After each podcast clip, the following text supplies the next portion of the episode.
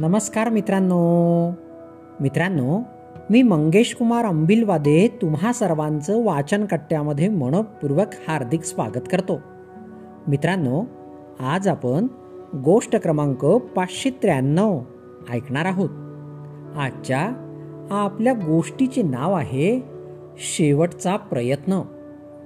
चला तर मग गोष्टीला सुरुवात करूया. एका गावामध्ये एक मूर्तिकार राहत असे. तो नेहमी मूर्तिकाम करण्यात व्यस्त राहत असे. एक दिवस तो काही कामानिमित्त गावच्या बाहेर जाणार. तेव्हा त्याची नजर एका मोठ्या दगडावर पडली. त्याच्या मनामध्ये विचार आला की किती विशाल दगड आहे हा. यापासून छान मूर्ती बनवली पाहिजे. या विचारानेच त्याने गावातील लोकांना सांगून तो दगड उचलवला आणि घरी आणला. मूर्तिकाराने आपला प्रयत्न चालू केला. जसा मूर्तिकाराने दगडावर पहिला वार केला तसे त्याला समजले की हा दगड अत्यंत कठोर आहे. मूर्तिकाराने पुन्हा एकदा पूर्ण प्रहार केला पण त्या दगडास काहीही झाले नाही. मूर्तिकार सतत हातोड्याने प्रहार करत राहिला. पण दगड काही तुटला नाही.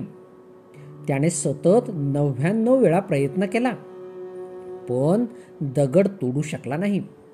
शेवटी मूर्तिकाराने आपले प्रयत्न थांबविले आणि तो दगड दुसऱ्या मूर्तिकाराकडे पाठवून दिला. दुसऱ्या मूर्तिकाराने आपले हत्यारे काढले आणि दगड कापण्यास सुरुवात केली. जसे त्याने हातोड्याचा पहिला वार केला तसा लगेच दगड तुटला.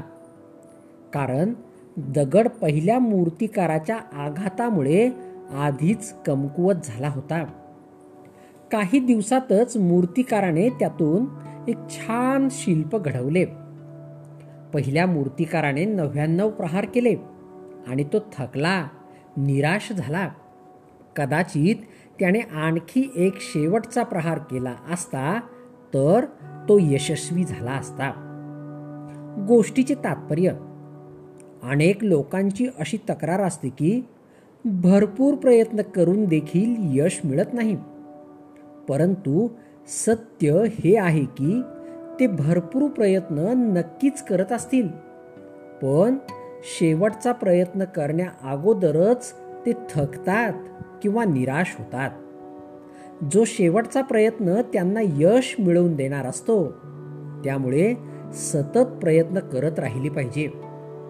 काय माहीत तुमचा पुढील प्रयत्न तो शेवटचा प्रयत्न असू शकतो जो तुम्हाला यश मिळवून देणार असेल.